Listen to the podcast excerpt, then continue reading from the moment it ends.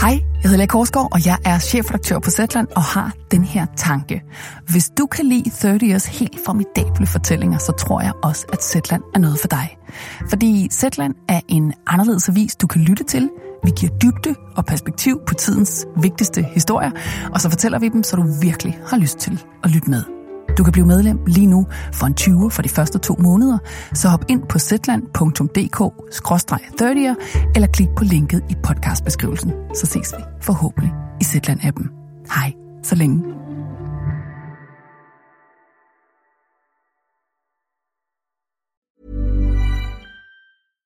Life is full of awesome what-ifs, and some not so much, like unexpected medical costs. That's why United Healthcare provides Health Protector Guard fixed indemnity insurance plans to supplement your primary plan and help manage out-of-pocket costs. Learn more at uh1.com. Ever catch yourself eating the same flavorless dinner 3 days in a row? Dreaming of something better? Well, HelloFresh is your guilt-free dream come true, baby. It's me, Keke Palmer. Let's wake up those taste buds with hot, juicy pecan-crusted chicken or garlic butter shrimp scampi. Mm. Hello Fresh. Stop dreaming of all the delicious possibilities and dig in at HelloFresh.com. Let's get this dinner party started.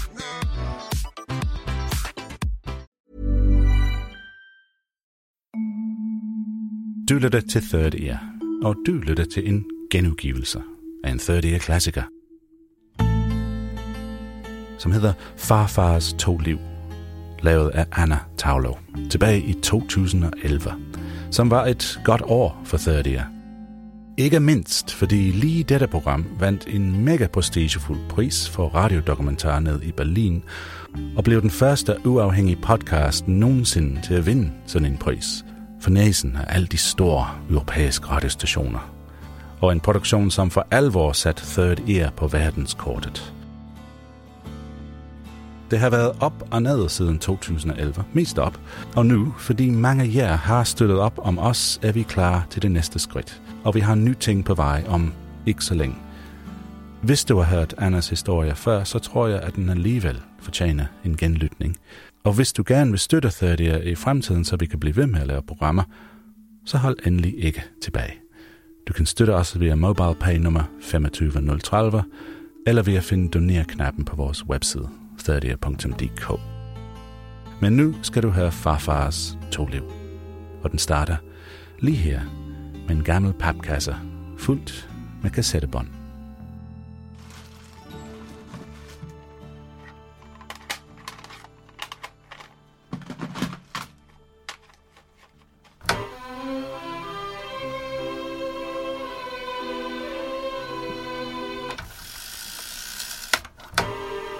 Jeg leder efter optagelser om en afdød farfar. Kai Tavlov. Selvlært jurist. Altid ulastelig klædt med slips, filthat og et velplejet mustache. Og hemmelighedsfuld som bare fanden.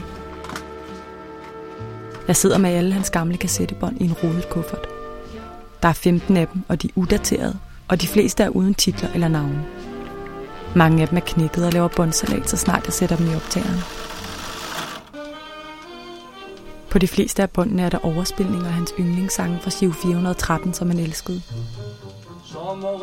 Han havde en svaghed for bløde ballader, og det eneste i verden, der kunne få ham til at græde, var en god melodi. Jeg vil give dig alt det dejlige, der findes, og gætte dine ønsker dig en anden.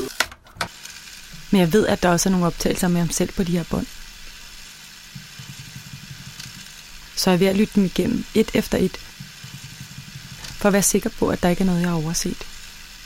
Han havde en skjult vane med at optage sig selv og familien derhjemme, men kun når han troede, at vi andre ikke så det.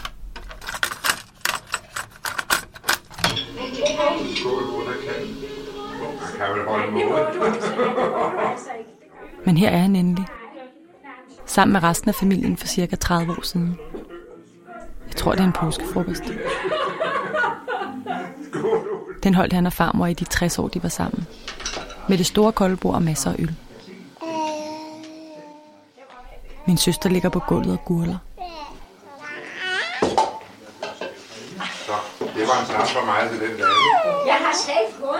Her er min farmor. Hun vil have en snaps mere. Jeg kom fra en.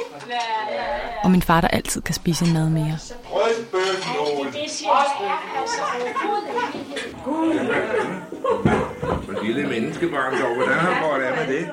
Da jeg var lille, kunne min farfar trylle og få ting til at forsvinde. Lige meget hvor meget jeg plagede ham, afslørede han aldrig sine tricks.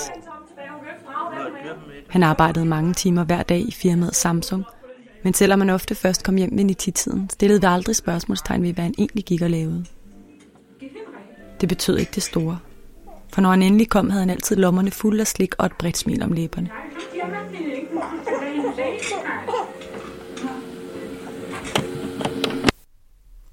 Den dag farfar døde, fandt vi en masse uforståelige efterladenskaber. En samling udaterede breve, bunker af gule sedler og mærkelige bankoverførsler. Det var min far, der gik og ryddede op i hans ting, lige efter hans død.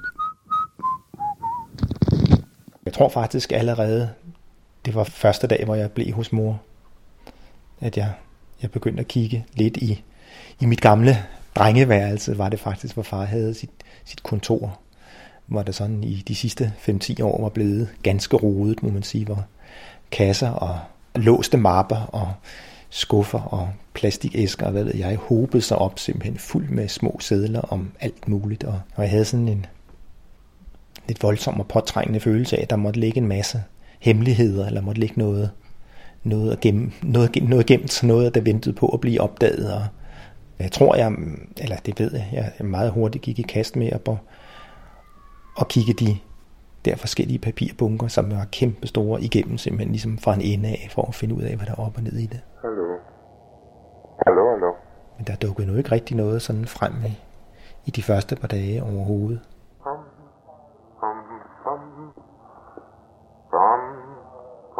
Der var tunge gardiner og blyindfattede ruder, der hvor farfar havde sine private papirer. Og i hjørnet stod en gammel støvet makulator. Det værelse har altid været omgæret af mystik, fordi der var så mange aflåste kufferter og attaché-mapper, og fordi farfar ofte sad og nørklede med papirarbejdet derinde om natten, mens han nynnede og røg stribevis af cigaretter. Når jeg en gang imellem listede ind og spurgte, hvad han lavede, sagde han, at det var regnskaber, eller han spillede lotto.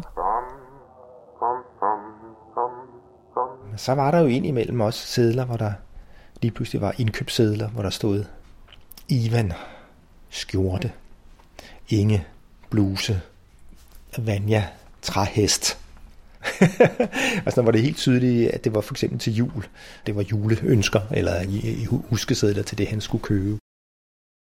Vanja er min søster, og Inge og Ivan er min mor og far. Men der optrådte også et andet ukendt navn på sedlerne, eller nærmere et bogstav. K-whisky. Der er ingen K i min familie, og heller ikke nogen, der drikker whisky. Der var en antydning af, at der var en K, som far skulle tage sig af, eller som på en eller anden måde spøgte i, at far skulle gøre noget. Efter nogle få dage dukkede der en adresse op på K. K viste sig at være en mand i 40'erne, og boede ude i Ordrup, hvor min farfar også havde sit private kontor. Efter endnu et par dage dukkede et andet ukendt navn op. En kvinde, der hed Alice. Og hun boede også ude i Ordrup. Og så tænkte jeg, hvad var adressen på den der K-person, jeg havde fundet?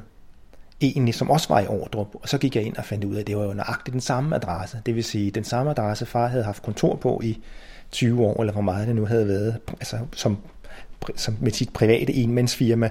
Det var så at nu adressen på kvinden, der hed Alice, og på en mand, der hed K.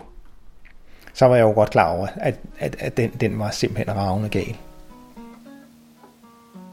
Far prøvede at komme i kontakt med K, men uden held, og kontaktede til sidst en privatdetektiv. Detektiven undersøgte sagen kort og sagde, at han alligevel ikke kunne hjælpe, men insisterede på, at denne K skulle have at vide, at farfar var død. Så der var en uges tid, nok lidt mere end en uge, hvor jeg var rigtig mange gange derude i opgangen der. Og kiggede op på anden sal, hvor vinduerne var. Men det var ligegyldigt, hvilket tidspunkt jeg kom på, så var der aldrig nogen hjemme. Men altså, det lykkedes aldrig, så til sidst så besluttede jeg mig så for at lægge en seddel. Og lagde mit mobiltelefonnummer, og så puttede jeg den lille seddel ind af brevsprækken, og så kørte jeg hjem, og så gik der 3-4 timer mere, tror jeg sgu ikke, der gik. Så ringede han faktisk. Meget flink, behagelig stemme, som spurgte sådan forsigtigt om, hvad det var, det her handlede om. Og så fortalte jeg ham jo så relativt lige ud af landevejen, at det handlede om, at far så var død for en uges tid siden. Og han havde fået et hjerteslag, og han var væk, og han var blevet begravet, og hvordan jeg nu kunne sige det. Og så sluttede sig af med at sige, og jeg er jo så hans søn, ikke? Og så spurgte jeg direkte, hvem er du? Og så tøvede han en lille smule og sagde så også lige så meget, lige så venligt og sådan, men jeg er også hans søn.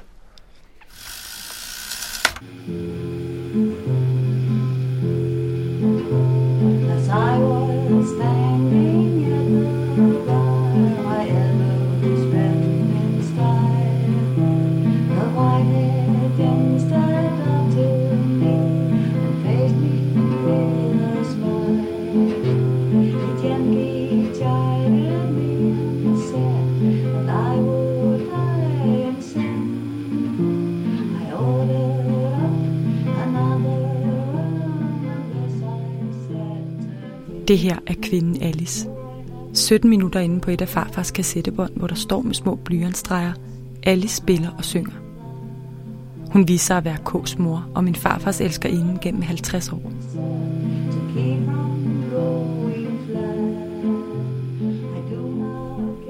Hun var farfars sekretær og mødte ham, da hun var 18, og havde så vidt vi ved et forhold til ham, indtil hun døde. Han havde installeret hende i en lejlighed ude i Ordrup, og fik altså et barn med hende, uden nogen fra familien vidste det.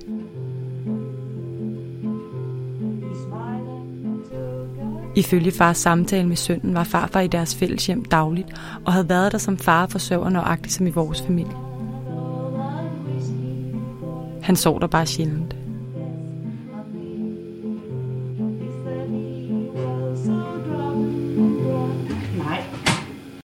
Sønnen K. sendte umiddelbart efter samtalen med far et brev om, at han ikke ville i kontakt med os, fordi han var i sorg over sin fars død, og i chok over, at han havde en anden familie.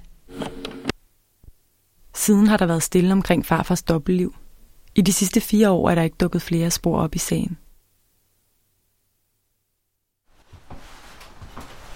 Jeg har jo den her båndoptager. Så var det altså, at kassettebåndene dukkede op. For et par uger siden, da jeg besøgte min farmor. Hun havde opdaget, at der stod en række med gamle bånd bagerst i regionen. Hvad siger du? Jeg har jo den her bånd. Der var familienavne på nogle af markaterne, og min farmor havde aldrig lagt mærke til dem før, så hun ville gerne prøve at høre, hvad det var for noget. Nå, ja, man kunne lige prøve. Så jeg kunne da lige prøve. Kan du ikke spole den væk med hende? Så det lyder mærkeligt, ikke? Det lyder slet ikke, som om der er noget. Åh, det er Vanja.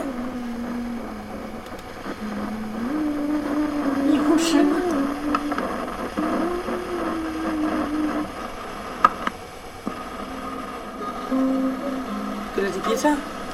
Ja, det synes jeg godt. Det er farfar. Det var Kai. Tydeligt.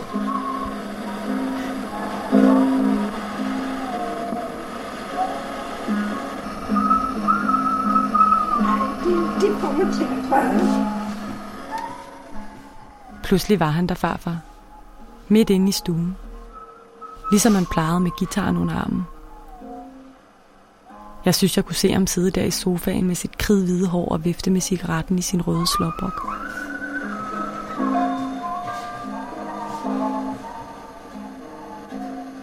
Jeg havde aldrig lagt mærke til, at han havde optaget sig selv eller familien. Men det gik op for mig den dag, at han altså havde gået rundt og optaget brudstykker af sine 2 parallelle liv i det skjulte. Det er sjovt, han har optaget sig selv.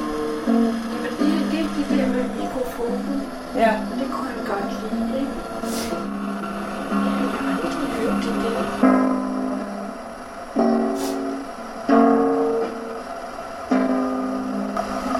Jeg kom vist ikke til at klare til, det var det, jeg mente.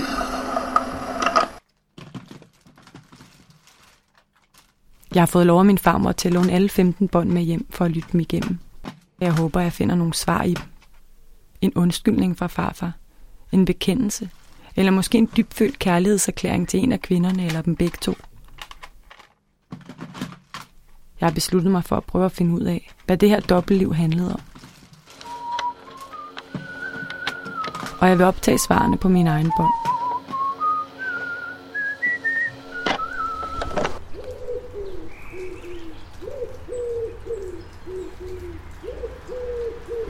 Jeg er taget til Ordrup, og jeg står lige foran det lejlighedskompleks, hvor farfar og Alice de boede. Et rødt murstenshus med 3 etager, og så nogle taglejligheder. Der er et stort magnoligt træ lige ude foran, så jeg kan ikke se en af roden der, hvor de boede. Det er mærkeligt at tænke på, at de har levet her i så mange år, uden at vi vidste. Jeg havde håbet, der måske var nogen, jeg kunne tale med herude. Nogle gamle naboer, eller nogen, der på en eller anden måde kendte den farfar var herude. Men der er helt vildt stille. Heromme på den anden side af huset, der kan man simpelthen se direkte over på den station, hvor jeg stod og ventede på toget. Hver dag i 3 år. Fordi jeg gik i gymnasiet her rundt om hjørnet. Han har simpelthen kunne stå og se. Se på mig stå og vente på toget.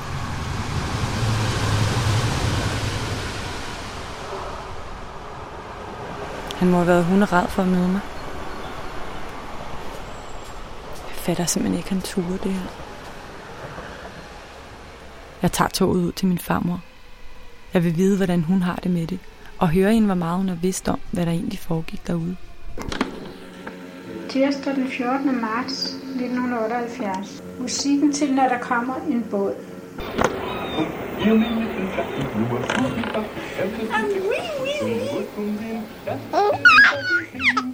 Min farmor passede mig og min søster hver uge, da vi var små. Og jeg kommer stadig tit ud og besøger hende.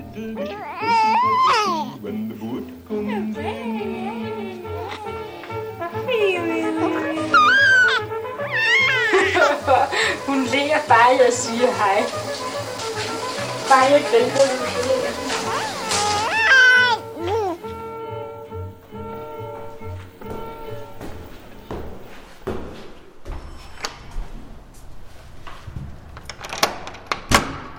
Hej, jeg kan slet ikke høre dig. Jeg har lige sat mig ind, og så har jeg lukket døren rigtig godt, du ved, ikke? Så kan jeg jo slet ikke høre noget.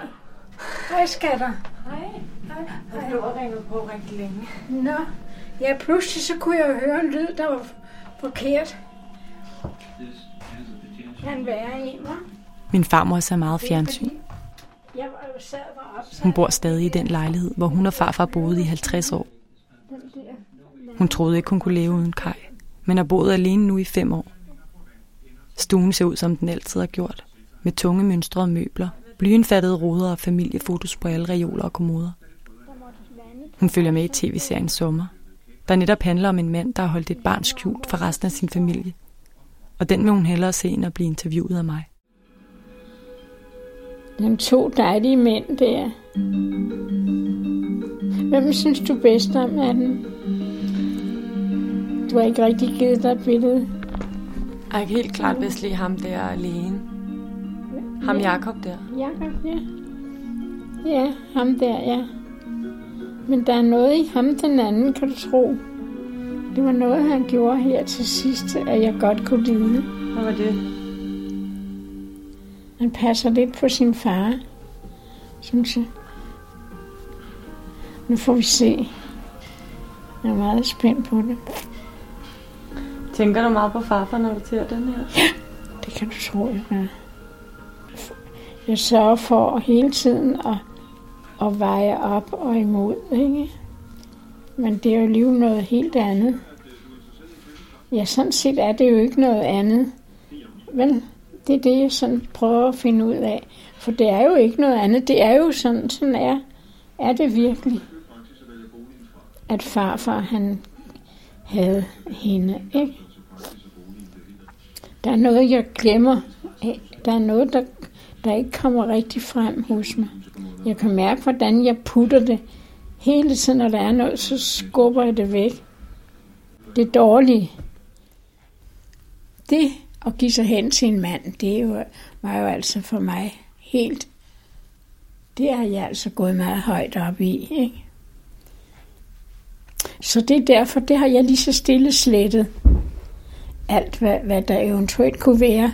Der var overhovedet ingen tanker i mig om, at Kai kunne gøre det. Slut. Men du har aldrig nogensinde vidst, at han havde et andet hjem også? Nej, jeg har ikke. Jamen, hvordan skulle han have det? Så siger Ivan, jamen, hvordan? Du ved da, hvornår han kom hjem her. Ja, han kom ved 9-tiden om aftenen hver aften, ikke? Det var hans arbejde.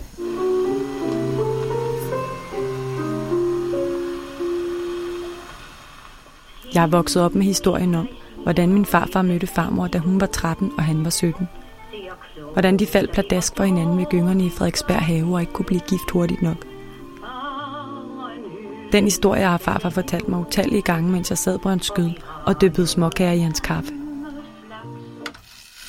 Ligesom han fortalte romantiske historier fra deres bryllup under krigen, hvor de ingen penge havde. Men måske var det sandt dengang. Og måske var det også sandt, da han sagde det til deres guldbryllup. Måske elskede han virkelig bare to kvinder og var ikke i stand til at vælge. Men hvordan er det lykkedes ham at leve i to parallelle liv i så mange år? Hver eneste dag skulle han forholde sig til to kvinder, to hjem, tre børn, der skulle forsørges.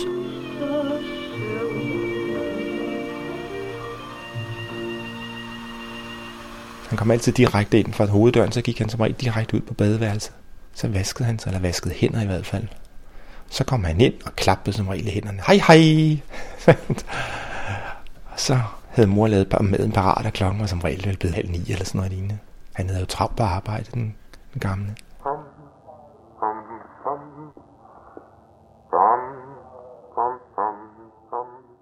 Og nogle gange, når vi spurgte til det, så holdt han os jo selvfølgelig hen på den, hvor han svarede, og ikke sådan særlig konkret på det, men at han lød det klart skin igennem, at selvfølgelig det var utrolig vigtigt, at han var der, ikke? Og det var jo sådan noget med international transport, og der kunne jo sidde 1000 ungarer og fryse i et eller andet boligselskab i Budapest og vente på, at en eller anden olieordre kom frem, og hvis ikke han tog på arbejde om lørdagen, så ville de jo skulle sidde og fryse hele weekenden. Det kunne vi jo ikke have. Men var der aldrig nogen, der så gik ham på klingen og spurgte? Aldrig, nej.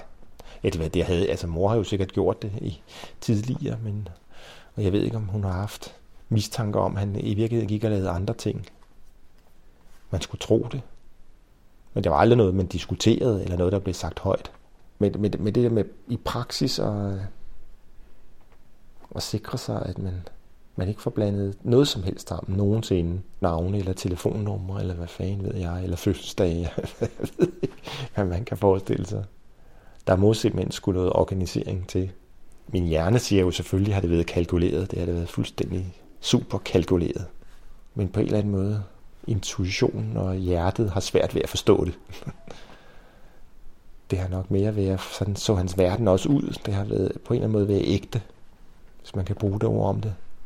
Og sådan har han også følt det. Men man skulle tro, at han må have været ved at pisse i bukserne nogle gange, undskyld udtrykket. Altså chancen for, at det der skulle blive ved med at gå godt, det må jo have været mikroskopisk på en eller anden led. Alt taler jo for, på et eller andet tidspunkt måtte det revne.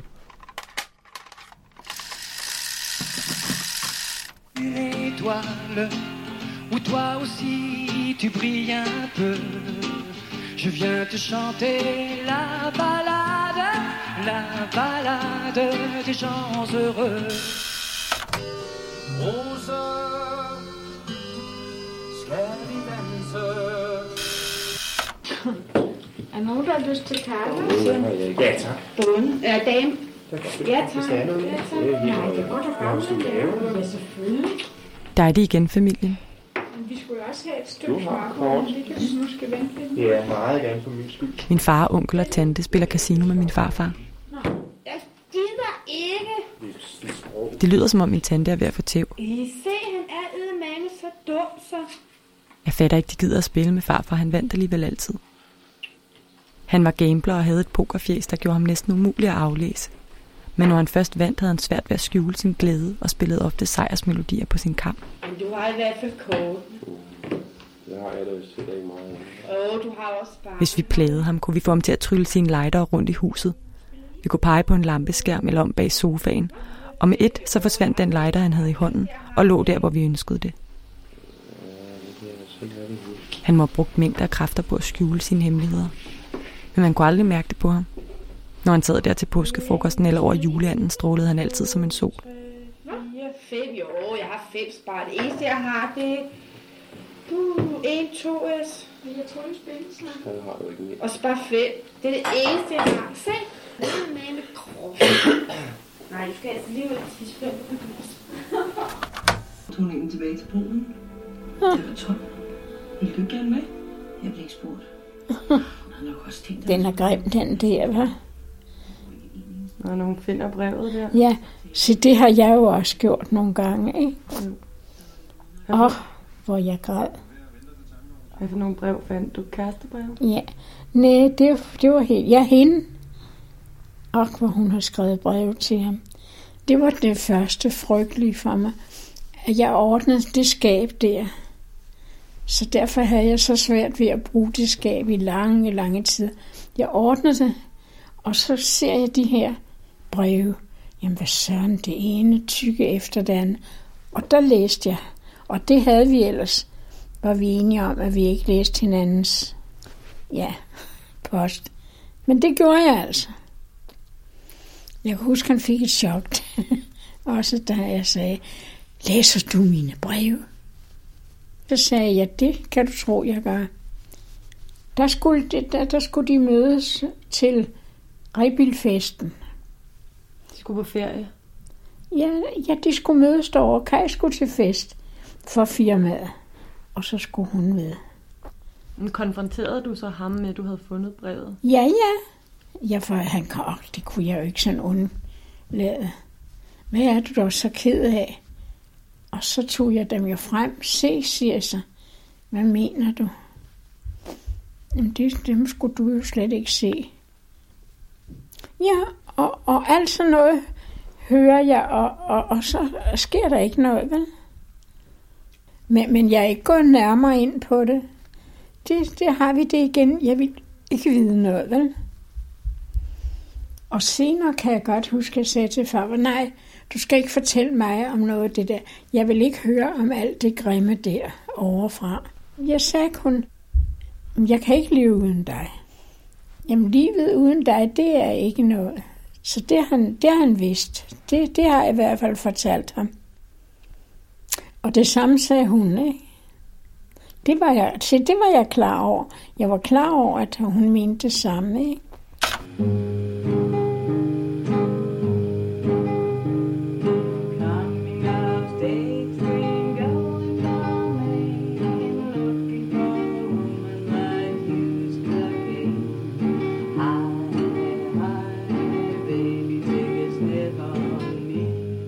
Her er Alice på endnu et bånd. Hun har været den eneste, der har vidst alt. Selvom min farmor tidligere har fortalt, at hun intet anede, så har hun altså vidst noget. Men Alice har tilsyneladende været den eneste, der er kendt til hele dobbeltspillet. Hun mødte farfar, da han allerede havde 2 børn og en kone, og valgte alligevel et liv sammen med ham. Et liv, hvor hun har sovet uden sin mand næsten hver nat, og hvor hun har været hans største hemmelighed over for resten af verden. Jeg forestiller mig, at hun havde langt lyst hår sat op i en knold og placeret nederdel. Den evigt unge sekretær. Men hvem var Alice? Og gav vide, om det virkelig var det liv, hun drømte om. At være en gift mands elskerinde. Det skal det ikke i sådan en pakke. Jeg spørger farmor, om jeg ikke må se nogle af de breve, hun har tilbage fra Alice. Hvor har jeg dem nu? De er helt tilbage fra 53, da hendes affære med farfar stadig var rimelig ny. Se, der var den. Kan du tage den? Ja. Den ligger der pakket ind. Så har jeg altså ikke synes om det lå. Kan du se Alice? Se. Værsgo, her er vi alle sammen. Og sådan står der, tak for invitationen til Rebil. Festen. Ja, hvad står der? Ja. Du skriver. Ja, der står, du skriver, det må være den 4. juni. Men det må være den 4. juli. Juli, ja. Jeg er glad over at høre, at du har det godt. Bare det var mig. Herhjemme går det af helvede til. Fy. Jeg er næsten alene hver aften, og så sover jeg ikke. Jeg har tabt mig sådan. Ja. Hvilket doktoren for øvrigt skilte mig ud over. Jeg er begyndt at blive... Blive hvad? Jeg er begyndt at blive en lille smule nervøs for, at vi ikke skal få noget sted at bo. Ja. Det må vi ikke. Det må vi. ikke. Det er lidt mærkeligt, ikke? Fordi her skriver hun jo faktisk, at hun har været til doktoren, og hun trænger til at komme hjemmefra. Ja. Doktoren siger, at hun mest trænger til at komme hjemmefra og blive gift og få en flok unger. Ja. Nu ved du altså, hvad du har at rette dig efter. Ja, er det ikke frækt? Det er derfor, jeg mener, at det skriver hun til en gift mand, ikke? Hun synes måske også, de var lidt gift på en eller anden måde. Ja, der er ikke, der er 53. Altså, jeg ved godt, de ikke var det, men den måde, hun ligesom... Hun tænker jo, at de er et par, ikke? Jamen, det kan jeg ikke... Jamen, det er det, jeg ikke rigtig kan acceptere. For det er jo, da jeg fik Ivan, ikke? Ja. Eller, det var i den tid. Så der var han jo altid hjemme, Anna. Det er derfor, han så ringer. Ja. Tak, fordi du ringede til mig i går. Det var jeg meget glad for. Ja. Det må du gøre næste søndag, hvis det ikke er for dyrt. Ja. Men hun må have siddet og ventet på ham hele tiden. Ustandselig.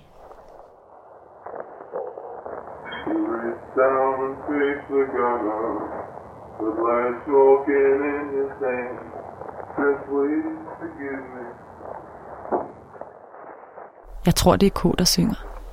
På en gammel diktafonoptagelse. Det er svært at høre, hvad der sker, men jeg er sikker på, at farfar er i sit hjem i Ordrup. Jeg tror også, det er K, han taler med. De drikker sodavand.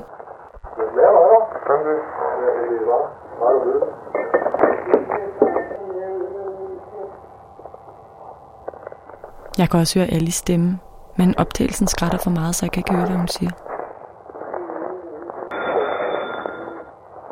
Nu ringer telefonen.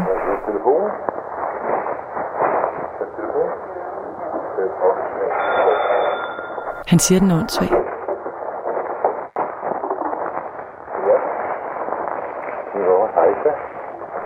Det er min farmor. Nu står han der i fedtefadet, spændt ud mellem begge familier. Jeg ved jo ikke noget endnu. Hun spørger, hvornår han kommer. Men det var han ikke. Jo, jeg slider brav i det. Med tallene. Han siger, han slider bravt i det med tallene. Det er i hvert fald løgn. Han sidder over og drikker cola med de andre. Nej, ikke endnu. Jeg tror, farmor er oppe i mit barndomshjem i Rungsted, og hun fisker vist efter, om man ikke kommer derop og spiser. Hun passede os hver fredag, og der kom han nogle gange om aftenen. Og andre gange arbejdede han sent og hentede hende på Klampenborg station. Nå, så tag toget. Jeg så bare tage toget. I dag kommer han vist ikke. Ja, jeg kommer ikke derop. Det er mærkeligt, at han har optaget sine egne fortielser og løgne på den her måde. Ja. Hvis du ikke indforstod med, det var det ene. Ja, det ved jeg. Ja, det ved jeg ikke. Det er muligt. Det kan også blive lidt til hende, og det ved jeg ikke endnu. Nå, men så ringer jeg. Jo, så ringer jeg op, når jeg ved det. Okay. Skal vi sige det? Det er godt. Så hej så længe. Hej. Jeg synes pludselig, sønnen er meget stille i baggrunden. Hvad mon han tænker? Hvem tror han, farfar taler med?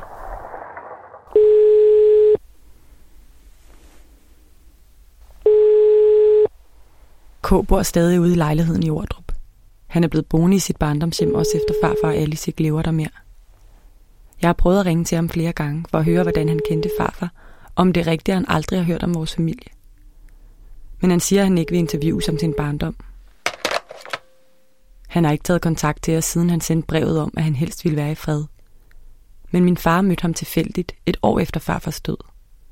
Det viste sig, at begge sønner var passionerede tangodansere i deres fritid og havde meldt sig til det samme sommerkursus på en højskole i Jylland. Det er den første og eneste gang, at de har talt om farfar, og der gik en hel uge, før de fik taget sig sammen. De havde haft navneskilte på den første dag, så de vidste begge to, hvem hinanden var. Det var først den aller sidste dag, hvor vi stod og skulle sige farvel alle sammen, eller alle gik og sagde farvel til alle. Jeg tænkte, nej, jeg kan ikke skilles uden at have spurgt til det, i hvert fald på en eller anden måde. Så da jeg mødte ham og trykkede hans hånd eller gav ham et lille kram i al venskabelighed, så spurgte jeg ham, jo, hvordan han havde det, og om man tænkte meget på det, hvordan det havde været for ham, at far var død. Og det var meget naturligt, vil jeg sige. Altså, da han startede meget lige ud af posen. Men det indtryk, jeg jo fik af at snakke med ham, det var faktisk, at far var der dagligt, ikke? At han var en næsten almindelig far, jo, som bare ikke sov hjemme, som min halvbror sagde. Far, han var en ganske almindelig far. Han sov bare ikke hjemme. Og jeg synes, jeg havde en helt almindelig far. Han kom bare sent hjem fra arbejde, ikke? Og det har selvfølgelig også, sådan forstod jeg det også på min halvbror, været sådan, at han har efterladt et omsorgshul på en eller anden måde. Vi har jo ikke haft en rigtig far, nogen af os, skal jeg sige. Men der, omvendt har vi jo heller ikke haft det sådan, at vi synes, han har været fuldstændig væk. Min halvbror fortalte om, hans mor var død 6-7 år før. Det her, der kan jeg huske, selv refereret på et tidspunkt, at min mor havde fortalt, at den anden kvinde var død. Og mor netop fremstillede over for mig i tiden efter fars død, som at det havde hun netop lagt mærke til, at der var ikke nogen, der var ikke noget, hun sov, der var ikke nogen dyb sorg eller noget, og spore, det var sådan mere konstaterende, og det havde hun netop selv, hun synes, det var meget sørgeligt at høre selvfølgelig, men alligevel konstateret på en eller anden led for sig selv, at det var ikke noget, der betød noget for far, det var bare en lidt løs relation. Det var det billede, som jeg fik fra mors fortælling om det. Og derfor spurgte jeg så min halvbror om den der situation også, at hans mor var død.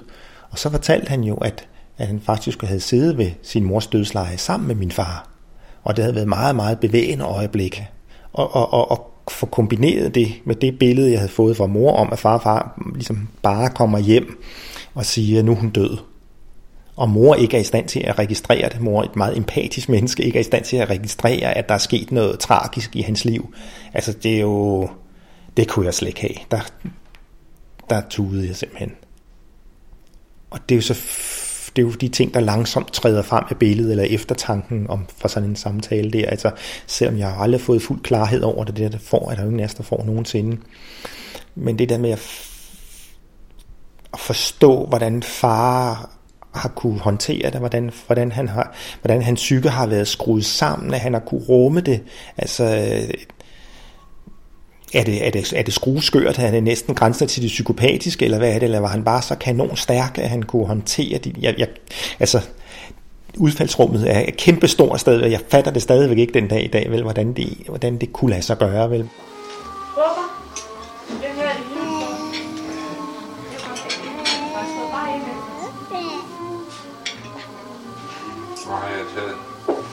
Det er snart om, har vi været her sammen?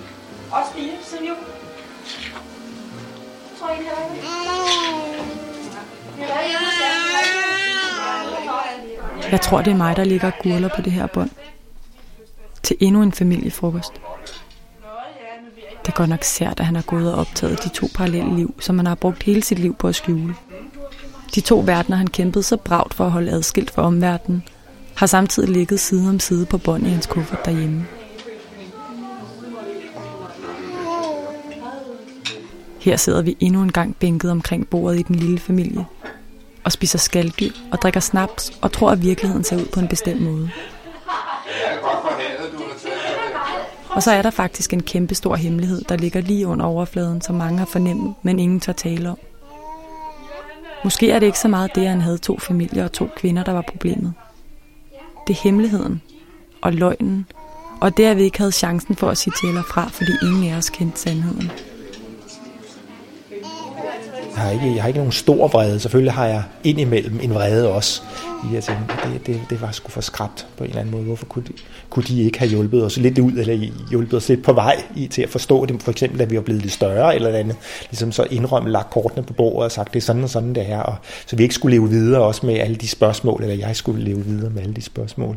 Men grundlæggende, så tror jeg, at han har gjort det så godt han kunne. Jeg tror, han har gjort sig umagen ved at være en god far i de to familier på sin egen måde, og altså, måske, hvis jeg skal være hård, har det ikke lykkes særlig godt. Men det har edderbank været en stor opgave. Så alt det, jeg tror, altså hans skrækhistorie har været fra hans egen barndom, med en far, der forlod dem, som simpelthen ikke var der, og med en mor, der var ved at gå på fattiggården, han har sagt. Ikke? Og det er da ligesom noget af det, der undskylder ham. Men om man derudover har fået det lige præcis, som han ville, om det var det liv, han drømte om, at have to familier, have to kvinder, som ligesom var en rigtig bigamist, det ved jeg ikke, eller om det i virkeligheden bare var en ulykkelig situation, han ikke kunne komme ud af.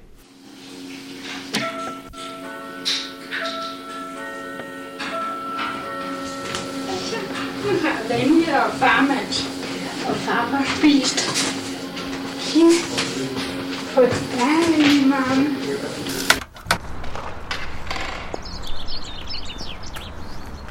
Nej, hvor er det lunt.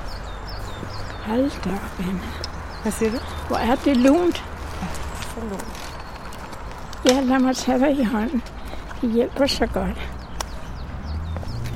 Det er sådan en dejlig tur. Kan du se, det var her, Kajs mor boede? Nå. Det er Kajs mor? Ja. Nå. Stuen første, anden sal til venstre. Der boede hun. Så der var Kaj over hver aften. Og sige godnat til hende. Hver aften. Hun har haft travlt. Så mukkede jeg jo lidt. Så han har måske set 3 damer på en dag. Ja, mindst. Kan du godt tilgive, farfar? Nej, det har da taget sine år, ikke? Det er først nu, at jeg begynder at se det. Lige så stille, så bliver sindet. Så ser jeg det hele klare. Altså, jeg ser det i Kajs ånd, ikke? Det, der er sket med mig, at jeg ser det ikke som min. Jeg ser det som Kajs. At det har været Kajs kamp. Han er jo også blevet hos mig, som jeg bad om, ikke? Men han har ikke kunnet sige det, Anna. Det er klart. Han har jo vidst bedre. Det har jeg ikke kunnet tage. Det her, jeg tror jeg ikke, jeg havde taget. Så sikkert et par kvinder at have, og elske dem så højt. Og de elsker ham. Ja. Ja, der var jo noget, man godt lige kunne tænke sig at få lidt svar på. Ja. Men det får jeg altså ikke. Så jeg må jo svare selv.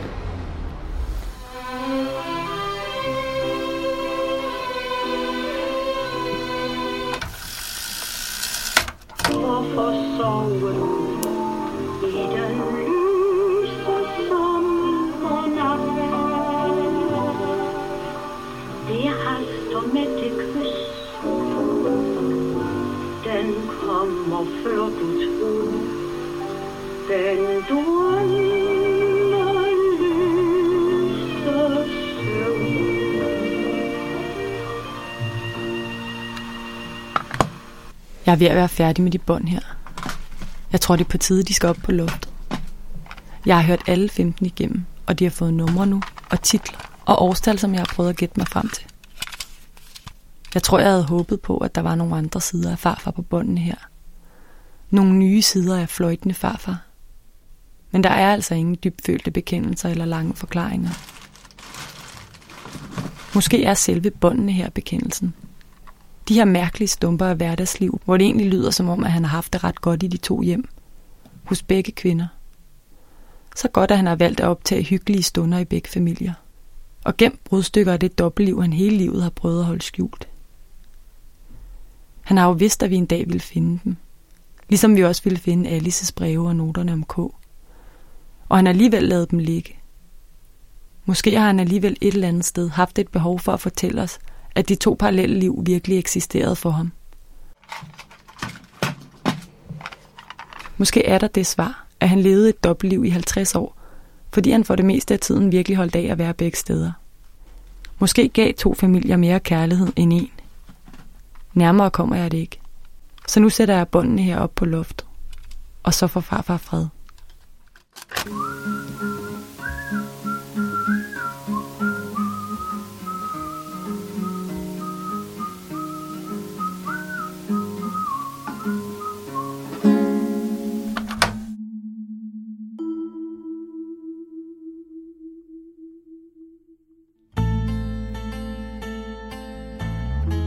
Det var Farfars 2 liv. Skrevet og produceret af Anna Thavlov, med hjælp fra Christa Moldsen og Tim Hinman tilbage i 2011. Som jeg sagde i starten, er vi snart tilbage med spritnye podcasts til dig. Og hvis du kunne tænke dig at støtte op om Third Ear, så vil vi være dybt taknemmelige selvfølgelig. Og det kan du gøre ret nemt med at sende dit penge over MobilePay nummer 25030. Ellers kan du også finde doner-knappen på thirdear.dk. En del folk har skrevet ind, fordi de har lidt svært med at finde nogle af vores serier, som vi lavede for et par år siden for Politiken. Serier med titler som Kvinden med en tung kuffert, Robert og Titanerne og Ringbindens attentatet. Det nemmeste måde at finde dem på er nok at gå ind på Politikens hjemmeside og finde deres podcast-knap, og så klik der frem. Held og lykke med det. De er derude. Du skal bare finde dem. Indtil vi høres igen, så skal jeg bare lige sige, at hvis du kunne lide, hvad du har hørt, så send det endelig videre.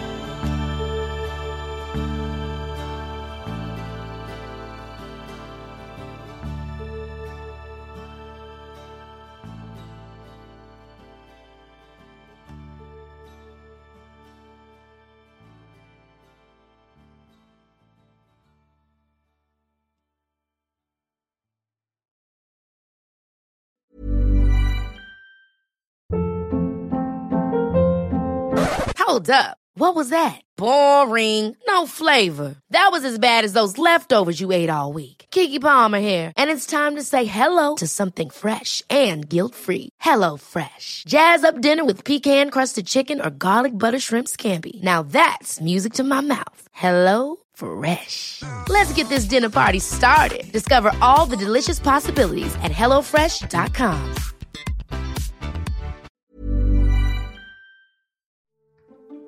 Hej, jeg hedder Lea Korsgaard, og jeg er chefredaktør på Zetland og har den her tanke. Hvis du kan lide 30 Years helt formidable fortællinger, så tror jeg også, at Zetland er noget for dig. Fordi Zetland er en anderledes avis, du kan lytte til. Vi giver dybde og perspektiv på tidens vigtigste historier, og så fortæller vi dem, så du virkelig har lyst til at lytte med. Du kan blive medlem lige nu for en 20 for de første 2 måneder, så hop ind på zetland.dk/30'er eller klik på linket i podcastbeskrivelsen. Så ses vi forhåbentlig i Zetland-appen. Hej, så længe.